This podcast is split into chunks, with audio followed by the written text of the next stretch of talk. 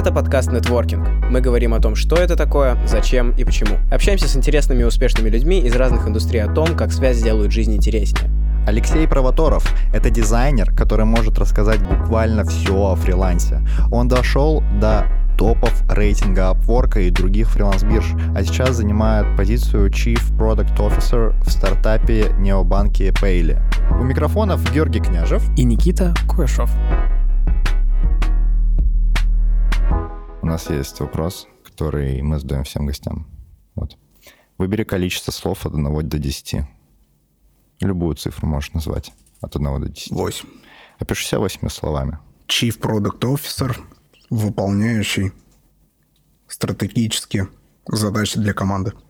Почему для тебя это самые... Почему ты выбрал эти слова?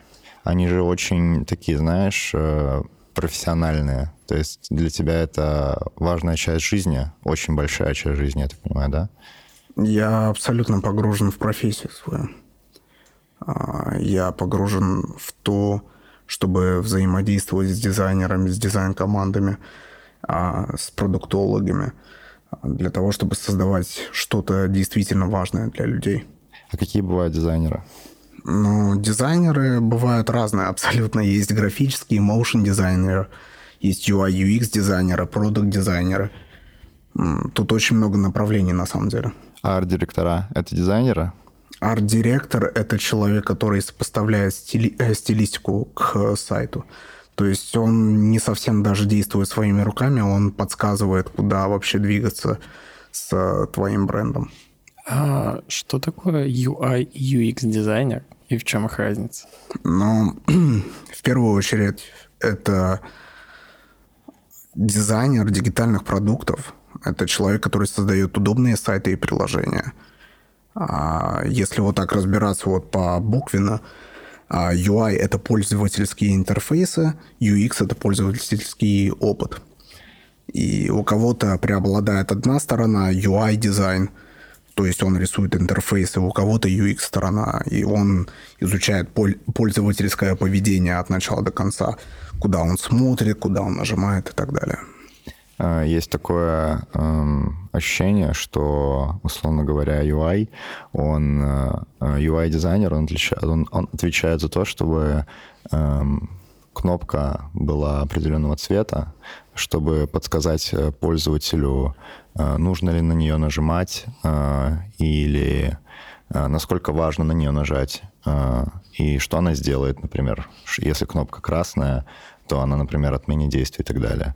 А user а, experience, а, пользовательский опыт, это та часть, которая отвечает за функцию кнопки.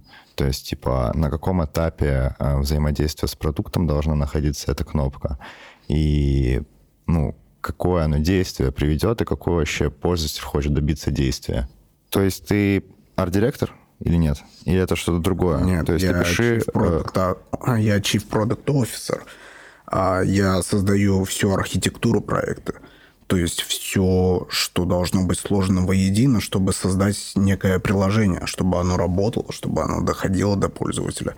Так, чтобы пользователю это было понятно и удобно. Угу. То есть я участвую от точки research а а, до собрания команды, которые это все будут делать, до ведения тестирований, а, ну, вместе с дизайном, естественно, это тоже отдельная история. Но базово я как UI UX дизайнер. Угу. А, то есть ты UI UX дизайнер, то есть это твой основной как бы стек. Это начало мое было. То есть ага. если брать UI UX дизайнеров, это отличная точка старта а, развития своей карьеры. То есть дальше уже очень много ответвлений куда ты можешь дальше развиваться. Допустим, два основных пути для дизайнера. Это может быть первое, стать лучшим из лучших дизайнеров а, в одном конкретном направлении, UI или UX. А, допустим, где вы живете своей работой, грубо говоря, изучаете абсолютно все. Вот вы возвращаетесь с работы, даже смотрите в это время какие-то новые приложения, вы смотрите Behance, к примеру, вы смотрите то, что выпустилось на рынке, и смотрите вообще всю архитектуру этого приложения, как оно вообще создано, куда поставили эти кнопки, удобно, неудобно. Угу. И со временем вы настолько преисполнитесь, что ну, сможете видеть это все с высоты орлиного полета, а всю архитектуру приложения, все как должно быть. То есть вы будете понимать все от начала до конца, а просто при первых трех нажатиях, грубо говоря, так. А второе, кстати говоря, направление – это научиться управлять специалистами. То есть я, к примеру, сам себе могу дать отчет, отчет тому, что я не самый лучший дизайнер на свете. Я могу дать себе отчет того, что есть люди гораздо лучше, чем я в этом деле. И я начал с пути Team лида, где я смог скомпоновать дизайнеров в целую команду, создать вот это комьюнити для них, чтобы они между собой общались, и после этого уже а, в продукт менеджмент пойти, потом продукт оунер после этого уже все дошло до того, что я начал вести свою фриланс-деятельность именно в продукт часть. У меня два вопроса появилось. Ну. Во-первых, э, что такое Behance? А второе — это... А как ты начинал? Как начался твой путь в это, и в какой момент ты понял, что ты вот хочешь уйти в графический дизайн, хочешь развиваться в этой стезе? Mm. Ну, Behance — это это что-то типа LinkedIn для дизайнеров, для дизайнеров а, да. где а, вся фишка в том, что ты можешь сделать там свое портфолио и э, написать э, описание проекта, э, добавить туда фотографии, ссылки, э, результат своей работы и так далее. Э, то есть это то место, э, это, это портфолио. Это место, где хранится твое портфолио. Один из вариантов. Обычно, когда я рассматриваю какого-либо дизайнера, я не смотрю на образование, я смотрю конкретно в Behance. Если у человека есть ссылочка на Behance, я туда иду и смотрю, что у него сделано, как у него сделано, через что он проходил, когда это делал. Вот. Это, кстати, интересный вопрос, потому что очень часто ты же не можешь как бы опубликовать на Behance свои топовые кейсы, потому что они, например, делались в команде или э, это in-house, э, это большая in-house как бы задача, и тебе просто не дают разрешения э, опубликовать это в свое портфолио, потому что фактически работа не совсем твоя. Чисто технически работа не совсем твоя, но фактически ты принимал участие в этом. Там можно в Behance показать, что этот человек работал над проектом. Там в Behance даже указывают разработчиков, которые участвовали в проекте, но владелец проекта один — это компания. Угу. Но тут еще зависит от того, как структурирован документ NDA, а, договор о неразглашении конфиденциальной информации. Там уже дальше договоренности между заказчиком и исполнителем тоже. Угу. А второй вопрос у тебя был. Как э, начиналась твоя карьера? С чего ты начинал? Когда? В каком возрасте? Когда понял, что вот это прям твое? Я начинал с графического дизайна. То есть э, меня вообще мой друг познакомил с фотошопом в 10 лет. Я влюбился в эту программу. Я все время смотрел вот в этой стезе. Мне всегда нравилось что-то рисовать. Я на столе рисовал в школе, даже это помню. И так получилось, что меня пригласили в этот фотошоп, и мне стало интересно, а как здесь рисовать, как здесь сделать что-то. А, зашел на сайт photoshopmaster.ru и давай вовсю просто проходить курс за курсом. Это настолько давно для меня было. Я просто помню вот этот момент, что я бежал со школы домой ради того, чтобы вот проходить вот эти курсы просто один за другим. Ну и так я привык и наработал свою руку работать с какими-либо графическими редакторами. Они все достаточно похожи между собой. Ну да. А, слушай, а, дизайнеры чаще всего работают, а, скажем так, а, в двух разных мирах, которые, в принципе, очень сильно отличаются друг от друга. Первый мир — это студийный мир, мир фриланса, где у тебя очень много разных заказчиков, ты делаешь разные проекты, а другой мир — это мир in-house дизайна, когда ты работаешь над конкретным продуктом, и у тебя фактически один заказчик а, — это ну, твой а, начальник, ты, ты действуешь в интересах одного продукта, делаешь им маркетинговый дизайн, или что-то типа, ну, того же самого UI UX, у тебя обычно в таком случае намного больше аналитики и так далее. Какой путь ты выбрал на разных этапах своей жизни и почему ты выбирал тот или иной путь? Всю свою сознательную жизнь я был фрилансером. То есть все это время я работал фрилансером, я работал а, как на опорке, так и на Файвере. Ну и плюс у меня еще были заказчики вот именно даже с Эстонии. То есть люди у меня просили, вот можешь нарисовать вот это, вот то. И э, я принимался за заказы по большому счету. На самом деле, все самое интересное происходит в нашем ТГ-канале «Нетворкинг». Ссылка прямо под этим подкастом. Вступайте в сообщество и давайте обсудим. А, Опорка и Fiverr — это сервисы для нанятия фрилансеров. Правильно? Не совсем. Это платформы фриланса, где объединяются между собой заказчики и исполнители. И почему ты в итоге пришел а, в in-house мир? Мне, во-первых, нравится... А, секунду. In-house, фрилансер. In-house и фрилансер — это разные миры. Ну, мне кажется, что да. Мне кажется, что да. Да. А я могу сказать так, что вот продукт, который мы создаем, он до сих пор работает как бы в, ре, в режиме фриланса. У нас все исполнители фактически на фрилансе находятся в разных странах.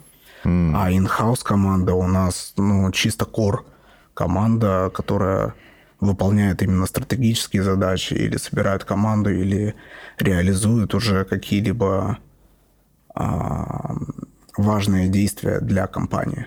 Опиши, короче, как, э, ну, в чем разница? Почему ты выбрал тот или иной сценарий? То есть какой был твой мотив, когда ты себе сказал, иду на Upwork, я не буду идти на LinkedIn и искать э, себе работу in-house, я пойду на эм, Upwork и буду там работать?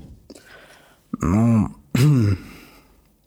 я всегда рассматривал себя как человека, предпринимателя – а как человек, который готов самостоятельно взаимодействовать с заказчиком и вести дело от начала до конца.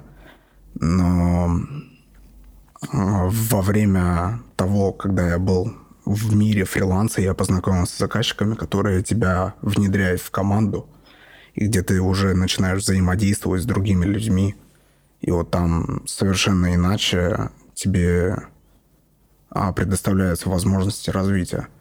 То есть, э, если брать конкретно in-house, то сейчас, да, мне нужно быть а, in-house, но я не являюсь дизайнером, я стратегические задачи выполняю для команды. Угу. И что вы делаете? А, ну, компания называется Payly. Угу. А, это, это супер приложение, необанкинг для фрилансеров в котором люди могут закр- закрывать все свои потребности в плане фриланса, в плане финансов в одном приложении. То есть вы можете выставлять счета заказчикам без необходимости во владении своей компании. А вы можете управлять, грубо говоря, всеми своими оплатами. А вы можете получать все оплаты сразу на один мультивалютный счет – ну и также вы можете этот баланс прикрепить к криптовалюте и получать оплаты в криптовалюте. То есть это все в одном едином приложении, чтобы вы не сталкивались с какой-либо бюрократией, с э, излишней коммуникацией с заказчиками, вот этой борьбой с заказчиком, чтобы он тебе платил больше, с задержками, а, в плане оплат с трансграничными платеж, платежами. Допустим, с Америки очень сложно получить, или Инди, Индии очень сложно получить какие-то оплаты, к примеру. Вот.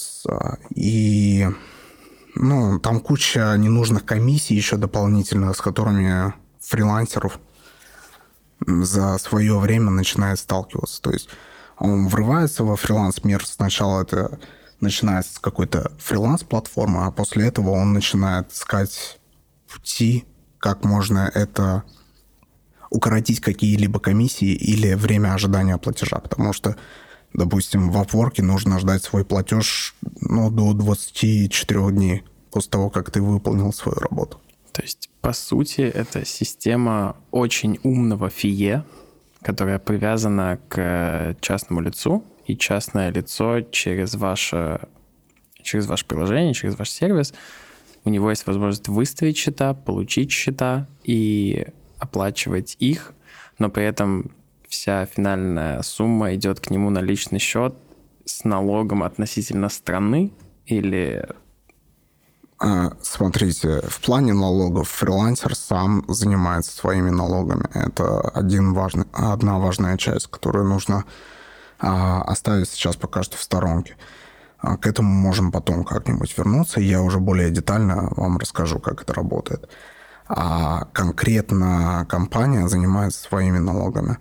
В нашем случае мы предоставляем фрилансеру или обычному физическому лицу компанию для того, чтобы он выставил счет. То есть мы, как компания, представляем этого фрилансера, чтобы человек выставил счет и получил свою оплату. И тогда а, нам нужно заботиться о своей компании. Мы даем компании в, в 9 различных юрисдикциях, то есть это разные страны. Это могут быть экзотические страны, типа Сингапура.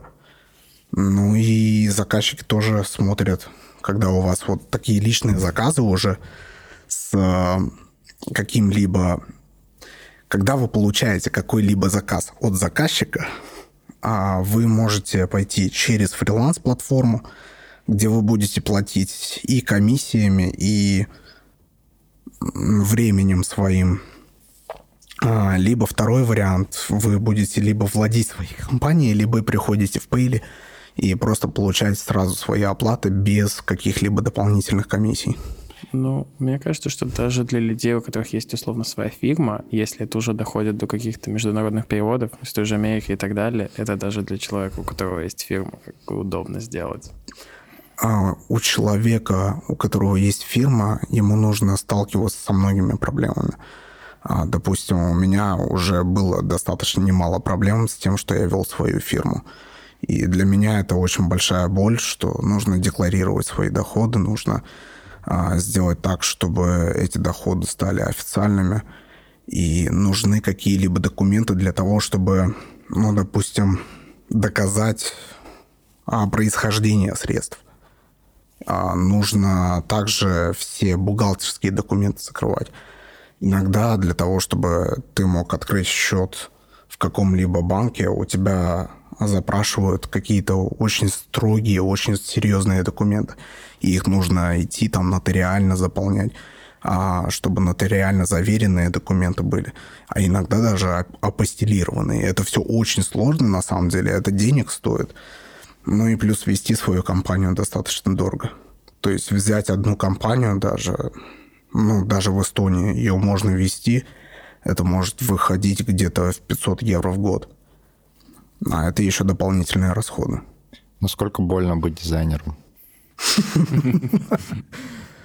А, дизайнером... Дизайнеры очень креативные люди.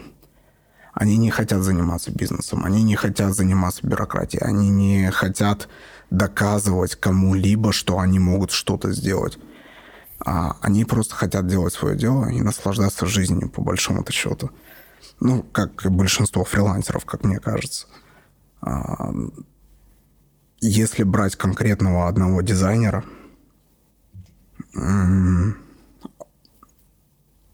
ему приходится сталкиваться со все различными заказчиками.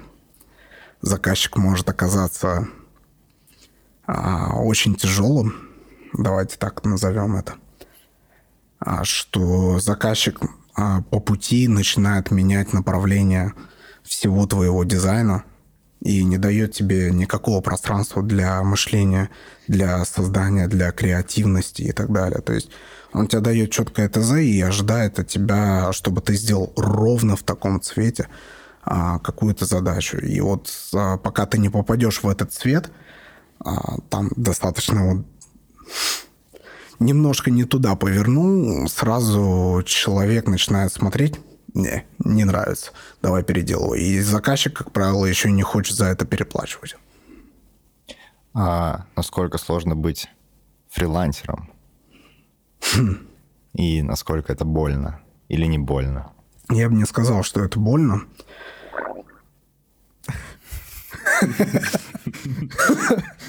Вырежем, ничего. А быть фрилансером это не настолько сложно на самом деле. То есть начать стоит с какой-либо фриланс-платформы, наработать базу заказчиков. Это практически как ведение своего бизнеса, но многие все равно забывают о бюрократии, что нужно общаться с заказчиком, нужно вести какую-то отчетность. А обычно, если ты берешь какую-то задачу на фрилансе, ты должен отчитаться, что ты вот взял и сделал эту работу. И вот если ты хочешь получить хорошую оценку, ты должен все идеально сделать. Попадать в сроки, попадать во все дедлайны, а, попадать в то, что хочет заказчик. А заказчики, сами знаем, бывают очень привередливые, бывают не очень. Угу. Я забыл вопрос. А, точно. А, нужно учиться на дизайнера. Как ты вообще относишься к образованию в этой сфере? Учиться в любом случае нужно. А, я а. имею в виду высшее именно образование. Я не смотрю на образование в этом случае. То есть, когда я беру человека к себе в команду, я смотрю в первую очередь на портфолио и насколько человек хорошо а, вообще разбирается в теме. Очень вот в дизайне у меня были люди и с высшим образованием, и без высшего образования. Я могу сказать так, что люди с высшим образованием, как правило, они более технические были. Они а больше по деталям разбирались. И они могли навести какой-то общий порядок поверхностно. А для того, чтобы навести лоск, красоту, не обязательно у человека должно быть образование, у человека дол- должен быть, должно быть чувство вкуса. Для себя это профессия а, 10 тысяч ударов, а, когда, чтобы Э, научиться делать круто, тебе нужно нарисовать, условно говоря, постер для социальной сети, рекламный баннер 10 тысяч раз, и на 10 тысяч первый он будет хороший, или это профессия, где эм, нужно более технически подходить к изучению этой истории с изучением э, теории цвета, типа там квадраты Итона, круги Итона и так далее. Mm-hmm. То есть, как ты вообще смотришь на это все? Вот, допустим, UI, UX дизайн, если вот так разбираться, то есть а, определенные стандарты. Вот, допустим, есть материал дизайн, а, где есть сводка правил того, а, как ты должен все реализовывать. Есть human interface дизайн, это Apple история – а как ты это должен сопоставлять. И это самое базовое, что нужно знать вот в плане UI, UX. Подбор цвета, это все можно найти на YouTube по, по большому счету. Но тут опять-таки зависит от того, насколько человек наработал свою руку и насколько он умеет хорошо и креативно думать. А, с точки зрения принятия на работу, а, человек, который Важнее человек, который хочет делать и хочет учиться, но у него мало опыта, или просто опытный человек, который хочет денег? Зависит от позиции, наверное. Абсолютно. Зависит от позиции. То есть а, есть опытные люди. Обычно, когда ты идешь вообще в IT-мир, ты ищешь не возможность заработка, ты скорее ищешь интересные проекты. Для дизайнера куда, куда интереснее и куда более куда они больше рассматривают идти, это идти в какие-то большие проекты, в перспективные проекты, где они могут расти, где они могут стать э, на голову выше, к примеру. Телеграм-канал Networking. Нетворкинг в Телеграм-канале. То есть если, если к тебе придет человек, который, у которого есть, условно, какой-то базовый опыт, и он просто очень-очень хочет войти в этот мир и уйти в это, и он придет скажет, я готов работать, готов просто все что угодно на это потратить огромное количество времени, огромное количество ресурсов, ты дашь этому человеку возможность? Нет. Нет. А, к сожалению, такому человеку я не дам возможность, потому что человек должен сначала предпринять какие-то действия, изучить тему, подготовиться к этому, разбираться в этой теме. И только потом я смогу его принять на работу. Даже если он будет зеленый, можно это уже как-то наработать. В этом, в этом плане, кстати, на самом деле дизайн достаточно легкая сфера. Очень мало людей в дизайне идут э, без портфолио куда-то, потому что его очень просто сделать. Э, ты, ну, самые базовые вещи, ты смотришь э, какой-нибудь любой, ну, там, не знаю, платишь 80 евро за курс на Курсере, а, получаешь всю базу или получаешь ее из Ютуба, это не важно. И после этого ты просто, не знаю, заходишь в рандомизатор слов, а, нажимаешь на кнопку а, «дай мне рандомное слово» пять раз, у тебя появляется я не знаю, трафарет, машина, игра, э, еще какие-то два слова, и такой, окей, сейчас я сделаю брендинг для э, игры, которая делает трафареты для машины, э, условно говоря, да, э, ну, так ты накапливаешь свое портфолио полностью воображаемых проектов, и когда ты идешь, например, э, в какую-то компанию, ты можешь им это показать, и это как бы будет пруфом того, что ты можешь ну, то есть ты можешь э, доказать, э, тебе не обязательно идти в компанию, чтобы доказать, что ты умеешь. В этом плане, например, э, ну, у, врач, врачам так не получится. На самом деле даже видеограф будет сложно это сделать, потому что вам нужна команда. А дизайнер в этом плане находится в выигрышном положении, потому что ему реально легко сделать портфолио. Он может просто выдумать заказчиков. Да, да.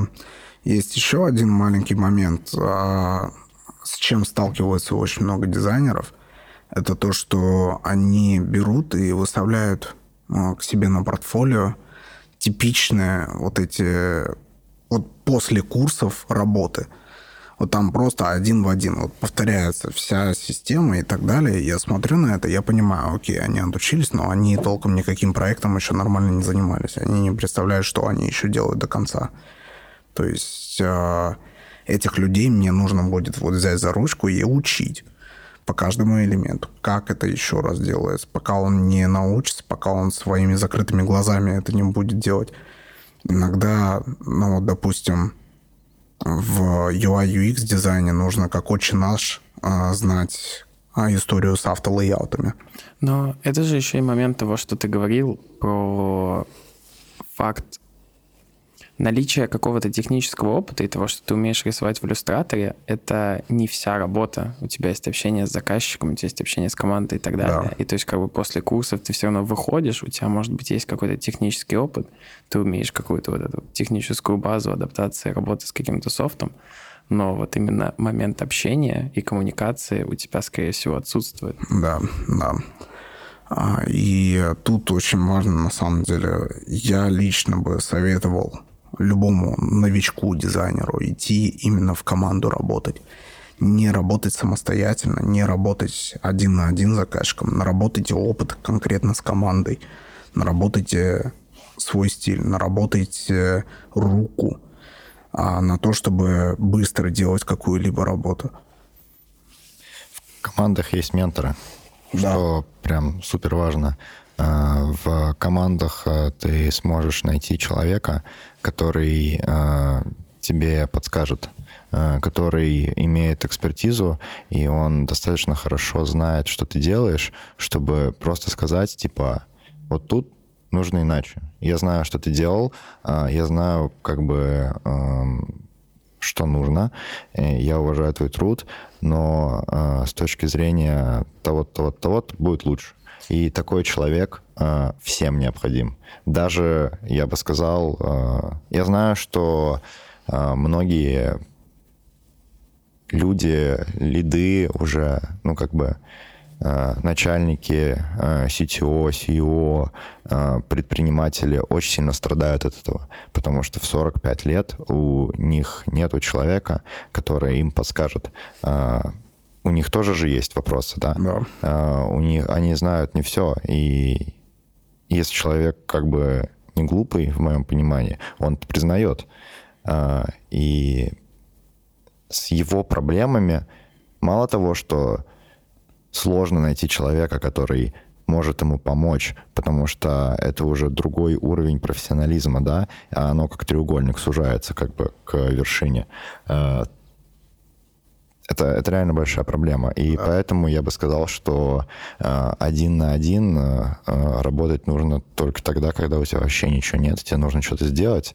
А как только у тебя появляется шанс как бы внедриться в команду, то э, нужно очень очень-очень внимательно подходить к тому, э, кто будет делиться с тобой своей экспертизой.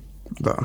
Да. Как бы менторство само по себе это очень важный процесс с точки зрения обучения, потому что даже тот же самый университет, и мне кажется, плюс именно обучения, это того, что у тебя есть люди, которые являются твоими лекторами, и они дают тебе обратную связь на твою работу. Да. И они дают ее относительно своего опыта, того, что они видели, и относительно той же самой насмотренности. И я хотел задать вопрос. А, работы очень много. Ну, как бы у всех, и свободного времени мало, но все равно а, люди из креативных сфер самый важный момент — это насмотренность и умение анализировать работы других людей и так далее. А как часто ты смотришь чужие работы? Постоянно. Слушай, а какие тебе больше нравятся проекты на Behance? А, это постоянный э, дизайнерский типа спор, да, э, делать красиво оформленный скриншот э, или, короче, детально расписанный поэтапный э, с кучей текста, с описанием проекта, вот это вот все, почему я принял такие решения, то, пятое, десятое. Обычно на моей э, практике, э, ну, лайкают это красиво вылизанные скриншоты, да. а рассказы как бы, ну... iCandy, а, так называемый, а то, что вот приятно для глаза, это взять, нарисовать очень легко. Но если с технической точки зрения ничего нормально не продумано, то толку от этого приложения абсолютно нет. Соответственно, я, когда рассматриваю какого-либо кандидата к себе в команду, я смотрю, через что этот человек проходил. Я смотрю, как он думал, как он проходил от точки А до точки Б, а от ничего не сделано до готового продукта. Вот. То есть э, нужно писать тексты, нужно делать рассказы. Да, да, да, абсолютно. Нужно понимать, как человек мыслит. Но потом уже можно будет разобраться, насколько человек действительно силен. То есть, э, если я его вызываю на собеседование, я сразу могу по общению понять, насколько он разбирается в теме и э, насколько он крут, пожалуй. Mm, угу. А какому ты, какого дизайнера ты заапрувишь, у которого один проект на Behance, но он, ну, прям круто расписан, или у которого, э, условно говоря, 10 iCandy в проекте?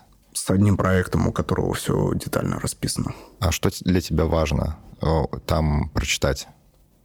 мне важно прочитать то, как человек мыслит, то, то через что человек проходил. То есть uh-huh. а, в UX, UI дизайне нет такой истории, что ты просто взял и нарисовал что-то. Вот у тебя озарение пришло а, чего-то свыше, и вот вдруг ты начинаешь что-то рисовать.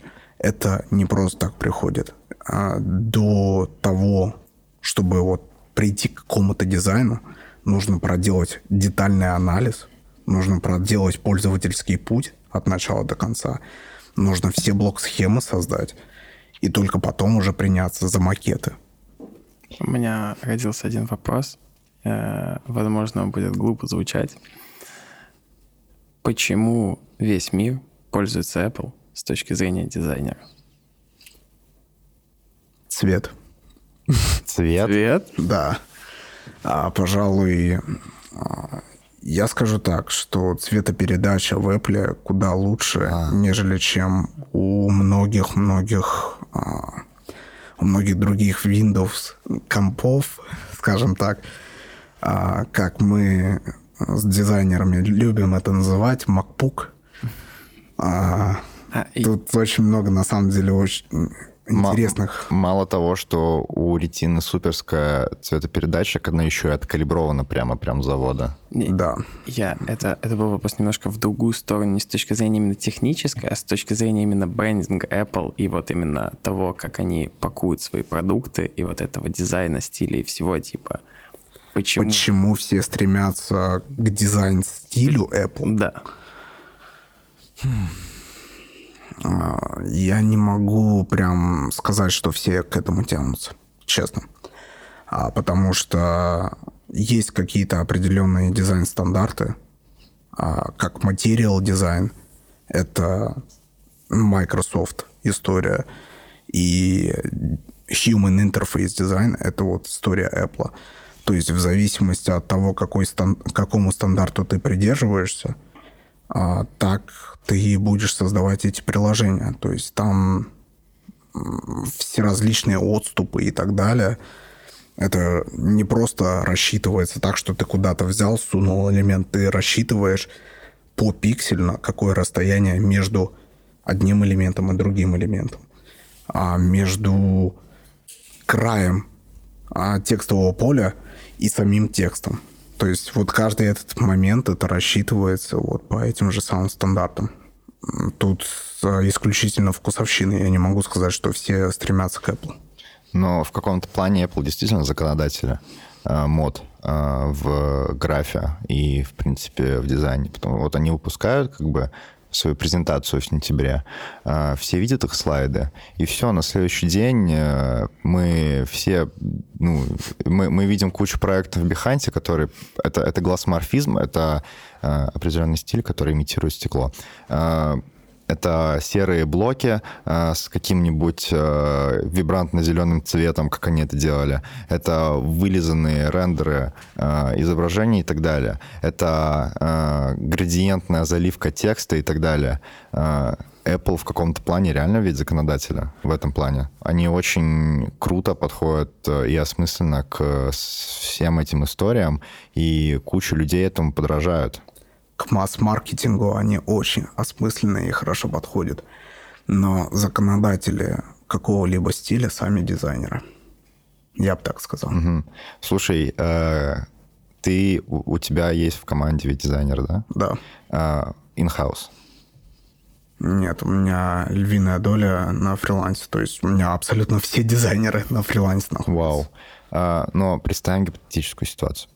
Э, ты видишь то, что твой э, сотрудник э, вдруг начал пилить проекты на Behance. Твоя реакция? Ты такой типа, хм, поговорю-ка я с ним. Может быть, он готовит свое портфолио к чему-то? Или, эм, или, или, или что? Зависит от ситуации. В первую очередь, если у человека все нормально сделано, он все вовремя делает, и он понимает, что а, ему хочется вот этим заняться, сделать свое портфолио, я только поддержу эту идею. Если человек не успевает или не справляется, допустим, со мной как заказчиком, и он начинает еще заниматься сторонними делами, тогда у меня появляются вопросы. А, тут все зависит от того, как человек себя показал. Если человек действительно хорошо себя показал на работе, и он уже чего-то реально достиг, то это может означать две вещи. Он хочет повышения зарплаты, или он хочет уже перейти в какой-либо другой проект, там, где ему будет интереснее. И я не могу заставить дизайнера работать на моем проекте только лишь потому, что мне так надо. Если у человека уже не будет никакого желания у него не будет никакого креатива.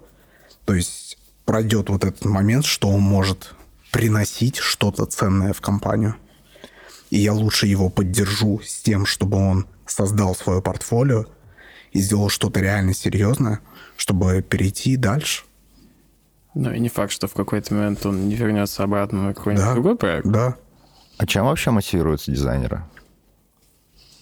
Как ты э, в, с точки зрения человека, который очень много общается с э, профессионалами именно из этой сферы, отличаешь их мотивацию от э, мотивации, например, айтишников?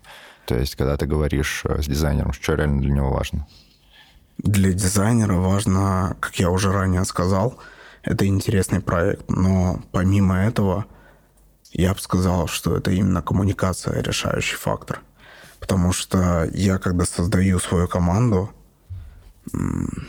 как бы сказать, когда я вообще управляю своей командой, я сразу расставляю какие-то рамки в команде, а, что вот это можно, что вот это нельзя.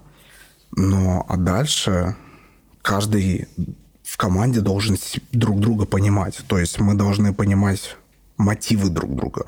Мы вот когда мы начинаем понимать мотивы друг друга, мы начинаем друг другу помогать, а не мешать. И я бы сказал, что вот этот момент, когда ты создаешь вот этот коллектив, он сближается, он сплочается, вот с этого момента у тебя самая кайфовая история начинается в плане работы. Потому что ты не только общаешься с этим коллективом, ты начинаешь проводить, вот как у нас а, с ребятами бывает вечер игр. То есть раз в две недели мы стабильно можем все вместе собраться и сыграть в какие-нибудь рисовалочки или в Among Us или еще во что-то.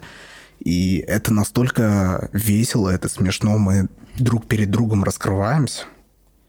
И там уже не о мотивации речь. Там уже дело о том, что все знают, к чему стремимся, все знают, куда стремится наша компания или какая цель у нашей компании, какую цель нужно достичь. И тогда эта команда начинает уже, когда с коммуникацией с другими ребятами все хорошо налажено, они начинают делать все по максимуму всегда. И в особенности это касается, если ты не успеваешь что-то сделать, они друг другу на помощь всегда приходят. Это самое приятное тоже. То есть э, дизайнер — это чел, который, которому важно добиться крутого процесса. Да. Я за себя, по крайней мере, так могу сказать. А, Work-life balance существует в таком стиле, когда э, все, э, ну, все, что сказал, когда человек хочет э, э, внести настолько большой вклад, э, помогать и так далее, как типа ему от этого избавиться, выдохнуть и в итоге не сгореть? Это вообще очень трудный вопрос. Вот поначалу а, достичь work-life balance нереально. То есть вам сначала нужно набраться какого-то опыта, прежде чем, а, к примеру, диктовать свои условия заказчику. Но в любом случае нужно находить ту работу, в которую вы будете влюблены, а, в которой работа для вас будет сплошным кайфом. Вот это самая первая ступень, вот когда вы находите такую работу, где вы кайфуете. А дальше вы нарабатываете опыт, после этого вы уже можете немного освобождаться для личных дел и так далее. А в момент, когда вы уже достигаете уровня того же самого сеньора, там не так уже сложно найти work-life balance. То есть work-life balance, я правильно понимаю, это умение правильного баланса между личной жизнью и работой. Да, абсолютно. Как бы. Но у каждого человека же все равно абсолютно разный вот этот вот work-life balance. То есть кому-то нужно это немножко больше, кому-то нужно это немножко меньше. Это же тоже от людей тоже зависит.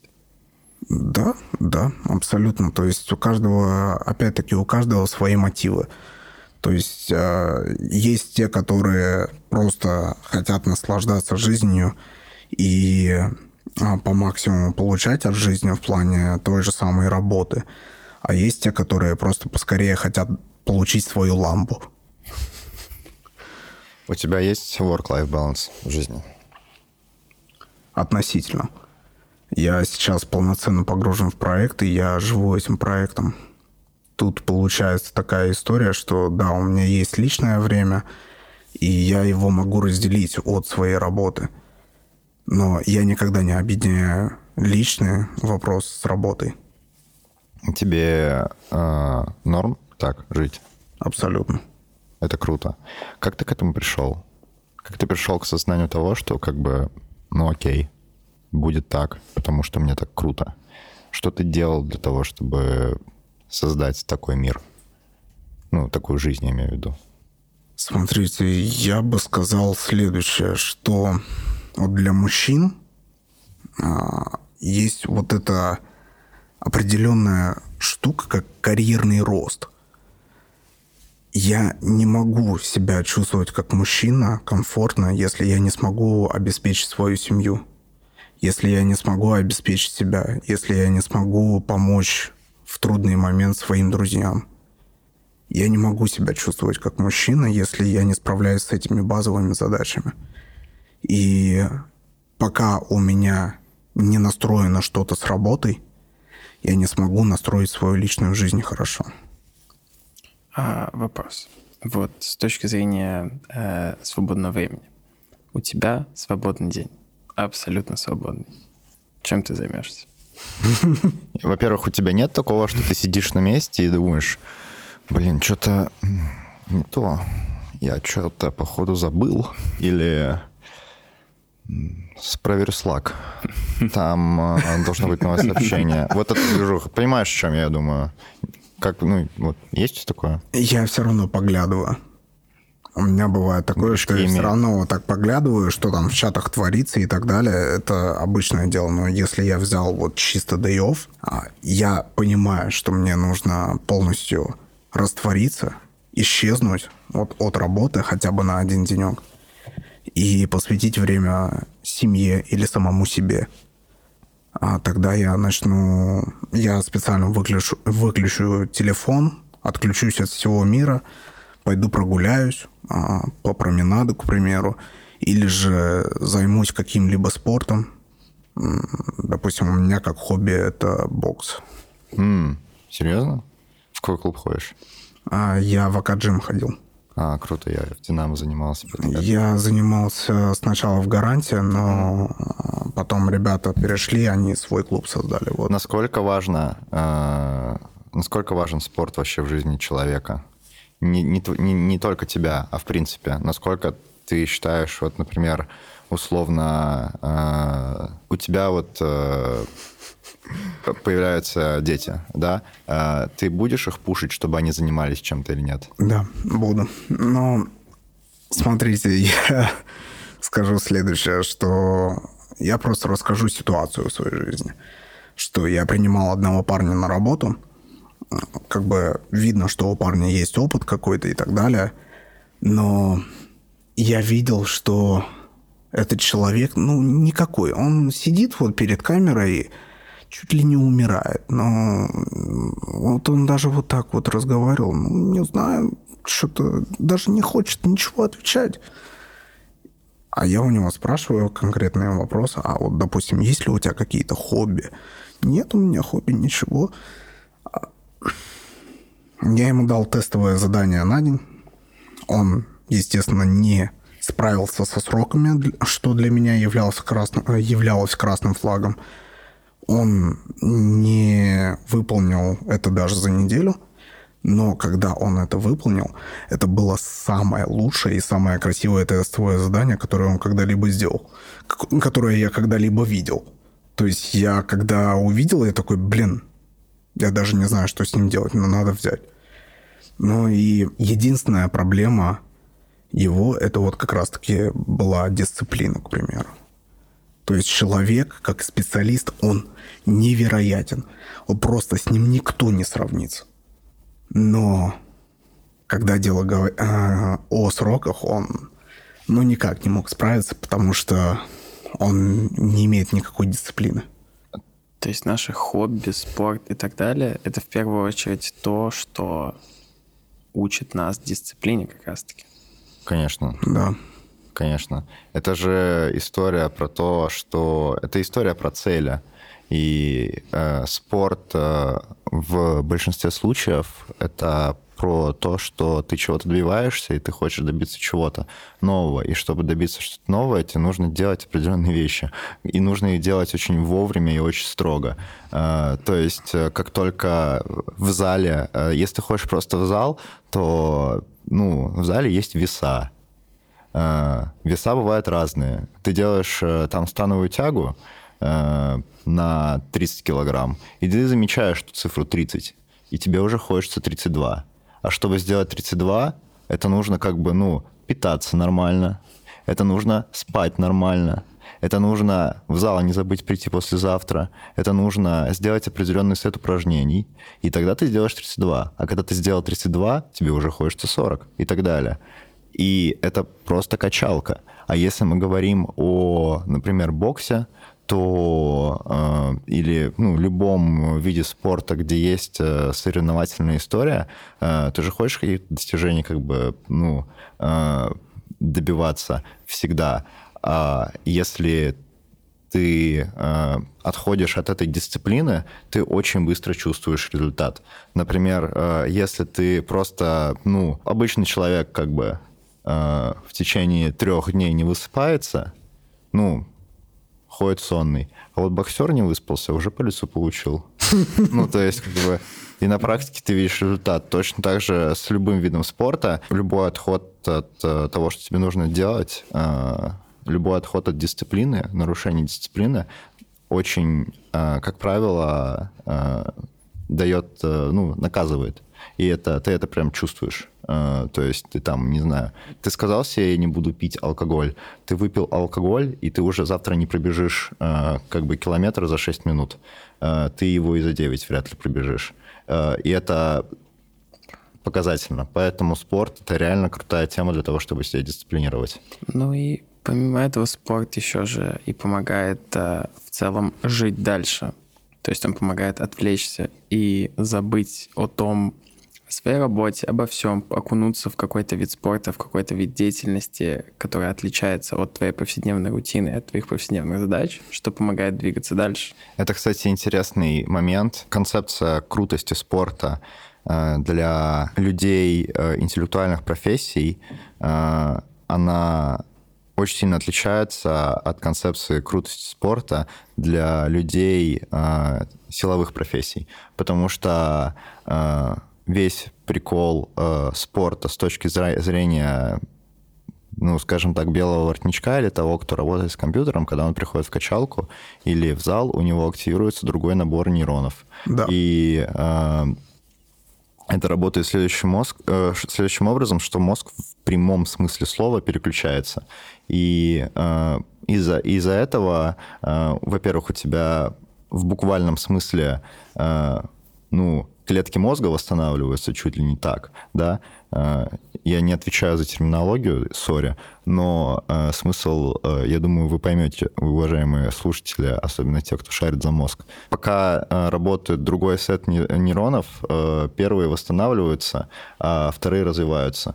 И это очень сильно чувствуется, во-первых, а во-вторых, как сказал Сергей Яникин в подкасте, который мы с ним записывали, и он уже вышел, вы можете его переслушать. А, спорт делает так, что в твой мозг поступает очень-очень-очень много кислорода. И это очень сильно нравится мозгу. И очень сильно нравится тебе вследствие, что тоже круто. Это увеличивает сильно твою продуктивность и так далее. Поэтому э, спорт это очень круто и важно. Вот такой вот спич про спорт. А, слушай, а, ты говорил про дедлайны. Что это вообще в мире дизайна? Ну, как соблюдать, если человек креативный, а, если, ну вот, мне нужно сделать идентику, да, мне нужно найти палитру цветовую, uh мне нужно найти пять э, классных цветов, условно говоря. Я их могу найти с первого клика рандомизатора цветов, а могу на это потратить э, месяц, и в итоге пойму, что нет, все-таки мне не нравится, все-таки должен быть один цвет. Ну вот, какая-то такая вещь. То есть э, тут столько много этих условностей, которые не структурируются, что о дедлайнах говорить всегда очень сложно с дизайнерами. И как с этим справляться? Дедлайн, а, в первую очередь, это срок сдачи определенной работы. То есть это определенного технического задания, может быть, да. И когда я говорю с заказчиками, я заранее умножаю сроки на три, потому что креативная работа, она очень неопределенная. Ты никогда не знаешь. Вот как уже сказали, это невозможно предугадать. Ты с одного клика попадешь в то, что тебе нужно, или ты будешь в рандомайзере сидеть там целый месяц. Поэтому нужно пробовать каждый раз вот что-то сделать. Это один вариант. Второй вариант, третий вариант. Там, когда дизайнер создает тот же самый мудборд, там столько разных вариантов может быть. Из этого мы выбираем самое-самое сочное. То, что нам больше всего нравится. И вот когда все уже воедино собрано, мы знаем, какие элементы мы хотим на сайте, что мы хотим объединить, допустим, на одном и том же сайте. Вот тогда уже можно сказать, что, блин, можно рисовать это, можно уже создать дизайн-систему на, на базе этого. И, допустим, буквально недавно у меня была ситуация, а сейчас уже моя команда выполняет один сторонний заказ, а я сразу дал срок две недели. Но, скажем так, мои мурзиль, мурзилки, они это выполнили за 4 дня. Они уже собрались, быстренько это все выполнили, сами уже организовали между собой задачами, кто что будет выполнять. Там они сделали и Customer Journey Map, они разобрали несколько пользовательских сценариев, они полностью разобрались в том, как, что должно быть в этом приложении. Они также еще разобрались, а, какие пользователи вообще могут быть. И помимо этого уже макет почти все сделали.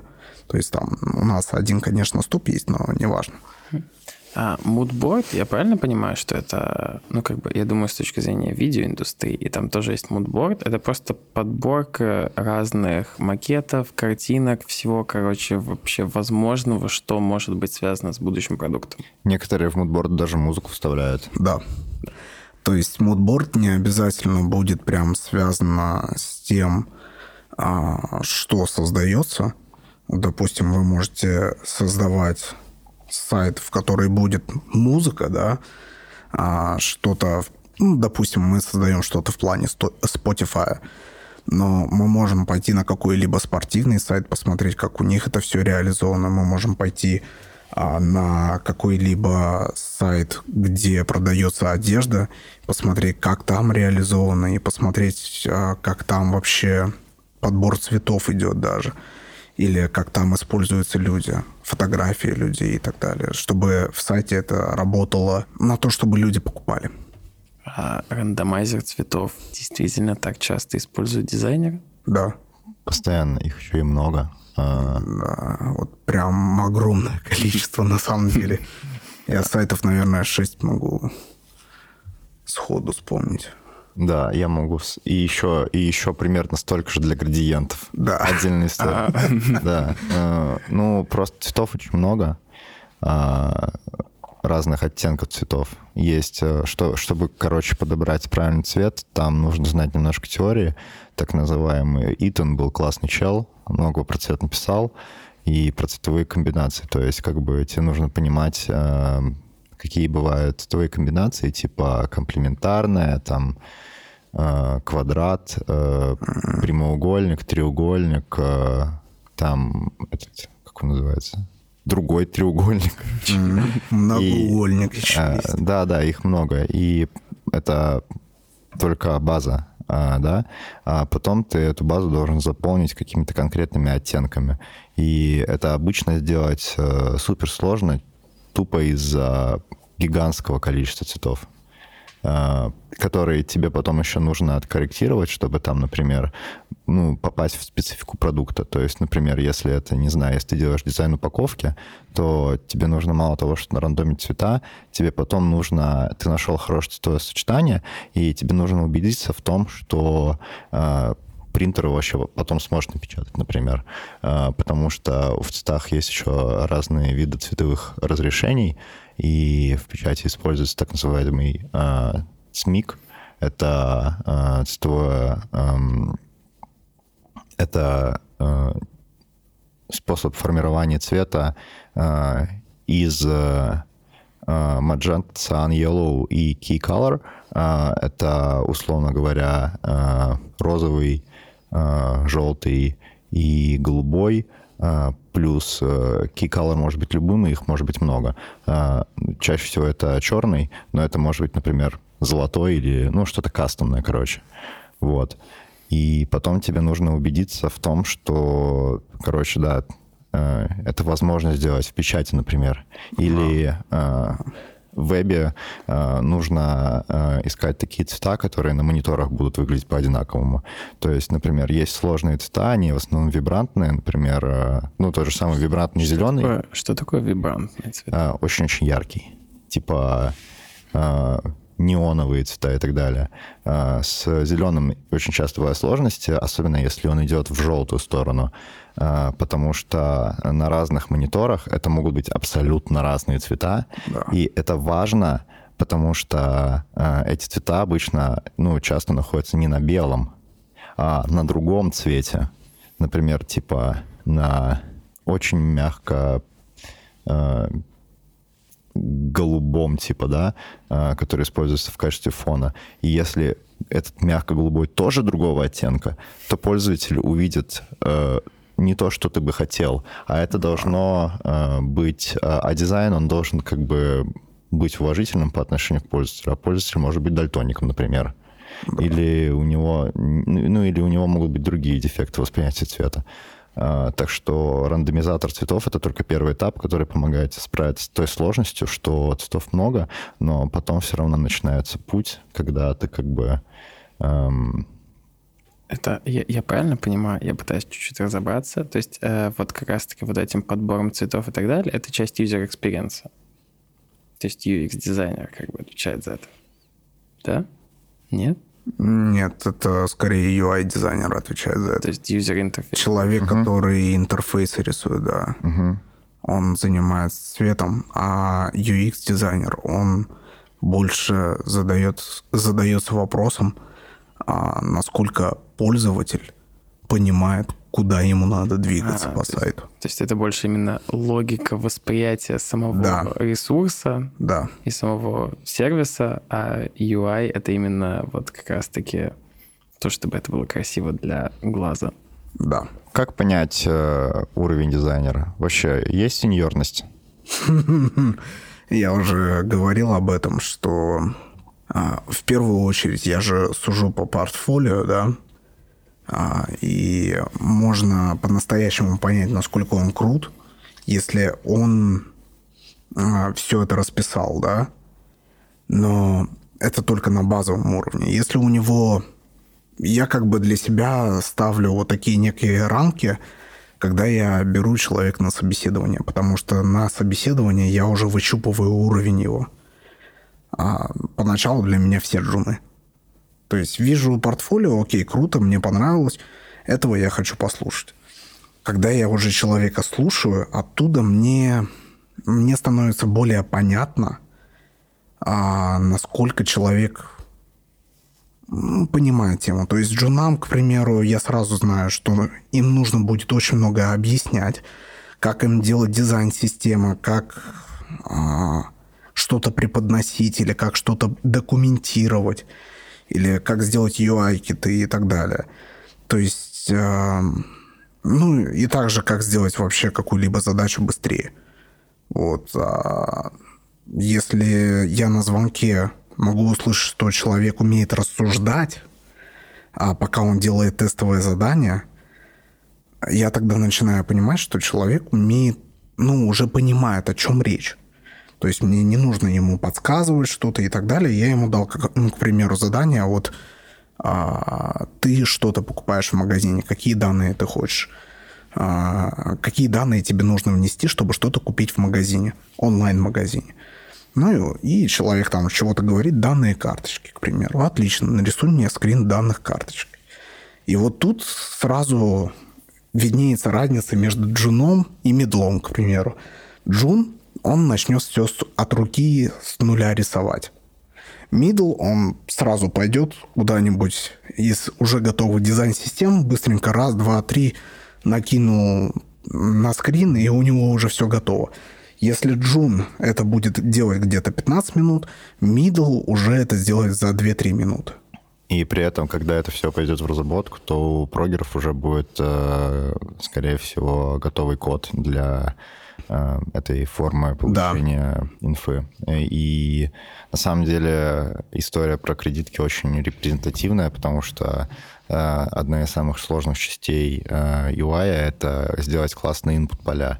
Да. Потому что мало того, что мало того, что пользователю нужно короче, сложность. Есть две, насколько мне сейчас известно, да, есть две очень жестких вещи. Во-первых, через input поля взламывают сайты. А, input поля а, позволяют ребятам, которые шарят, получить доступ к данным, который очень нежелателен, и дизайнер должен сделать так, чтобы это было сделать максимально сложно. А вторая вещь, данные как копятся. И они попадают в, ну, логично, да, в базы данных. А там все должно быть подведено к формату чтобы это потом можно было легко автоматизировать. И, например, если пользователь вводит, например, данные банковской карты без в начале ну, ЕЕ, да, которые не все вводят люди, то э, система, которая будет потом обрабатывать э, его данные, она может не понять, неправильно прочитать, и в итоге ничего с этим не сделать. Э, такое часто бывает с телефонами. А, потому что а, телефоны все вписывают очень по-разному. С плюсом, а, без плюса, да. с скобками, без скобок, с пробелами, с тире и так далее. И если юзер это введет так, что система это не поймет, это будет бессмысленно. То есть, типа, у этого экшена будет нулевая результативность, как бы, потому что, ну, с этим ничего нельзя будет сделать. Либо это нужно будет фиксить, что ну, дорого. Особенно, когда мы говорим о, э, о гигантских ну, типа, продуктах, где типа миллионы номеров. Да. Вот. Э, я еще добавлю к этому, что вот то, что было сейчас сказано, это вот middle, middle plus как раз-таки. Вот это middle и middle plus очень хорошо понимают. А для меня, вот, к примеру, сеньоры — это те люди, у которых есть глубинное понимание в какой-то сфере. Допустим, это может быть финтек, или это может быть медтек, или еще что-либо.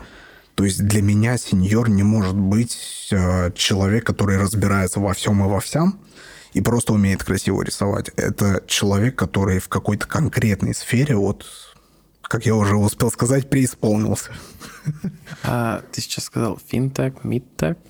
Медтек. Медтек. А что это?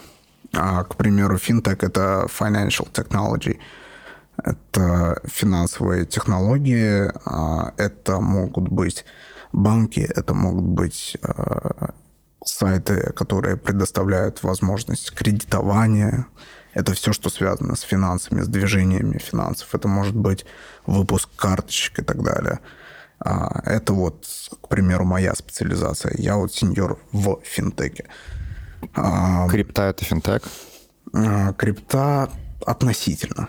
Я бы сказал так, потому что у них вообще DeFi есть еще вот направление. А у крипты чуть-чуть другое такое направление. Я бы сказал, оно там немного не по-банковски все устроено. А MedTech?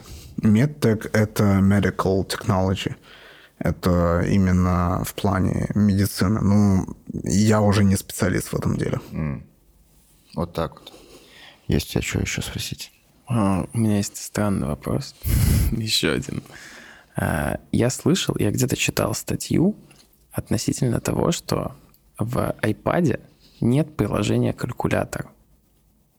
А, и э, там была статья в стиле того, что они его туда не добавляют и не делают по причине того, что, что с дизайнерской точки зрения это очень сложно сделать.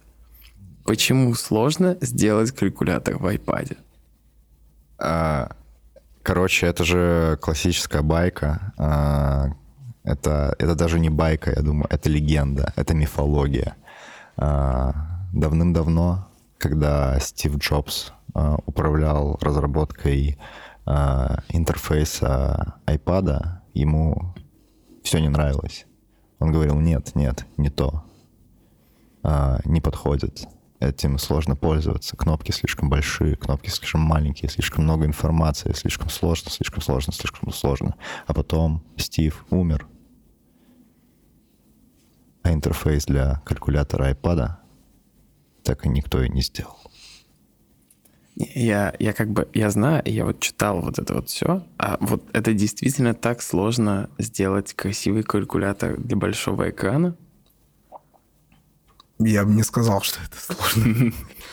Просто, а, просто это занимает определенное время, чтобы, а, ну, как минимум, под каждый экран, вот в плане iPad того же самого и так далее, вот в плане адаптивов, это все так устроить, чтобы это везде смотрелось хорошо. То есть тут скорее очень адаптивные должны быть те же самые цифры и так далее. Я даже не знаю. Мне, мне просто интересно, это было уже стало такого рода легенды Apple, и поэтому как бы их дизайнеры этого не делают. Да-да, я Это больше как мем. Да, да, да. Как да. бы, потому что, ну, да. с 2010 года, ну, как бы, мне кажется, что дизайнеры Apple в состоянии придумать калькулятор. Мне кажется, это мифология реально. Ну, то есть, типа, это у всего великого э, должна да. быть история. Мне кажется, да. это из этой серии. А э, вот этот вот э, responsive и адаптивность, кто не понимает, короче, сложность э, дизайна в том, чтобы, э, особенно интерфейсов, в том, чтобы сделать одно приложение, ну, то есть один код, чтобы в итоге написался, который ляжет на любой экран хорошо, потому что все экраны очень разные в плане размера. То есть, когда ты делаешь приложение для телефона, тебе важно ну, конечно, Samsung подпортили всем малину, но тебе важно, чтобы это как бы смотрелось нормально и на э, 9-дюймовой лопате как бы от э, компании Xiaomi с плохой передачей.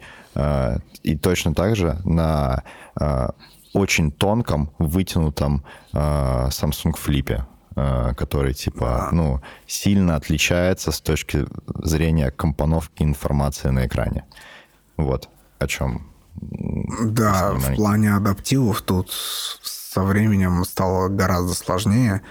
А я бы еще маленький момент тут указал, что адаптивами не только разработчики занимаются. Вот думают об адаптивах как раз-таки тоже дизайнеры. Вот для меня разница между дизайнером и разработчиком следующая, что UI UX дизайнер, он просто работает в графическом редакторе.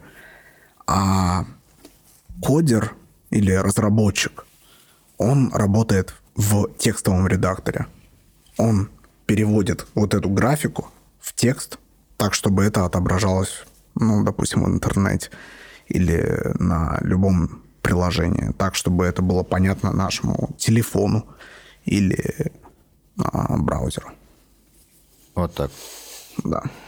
Ну и с каждым годом это становится все сложнее и сложнее из-за того, что компании стараются придумывать что-то более креативное, интересное, и как бы форматы меняются. Ну, Figma на самом деле тоже как бы не спит, Figma тоже развивается, это приложение, в котором все это рисуется. И эти ребята делают классные темы. Эти ребята э, очень сильно упрощают, упрос...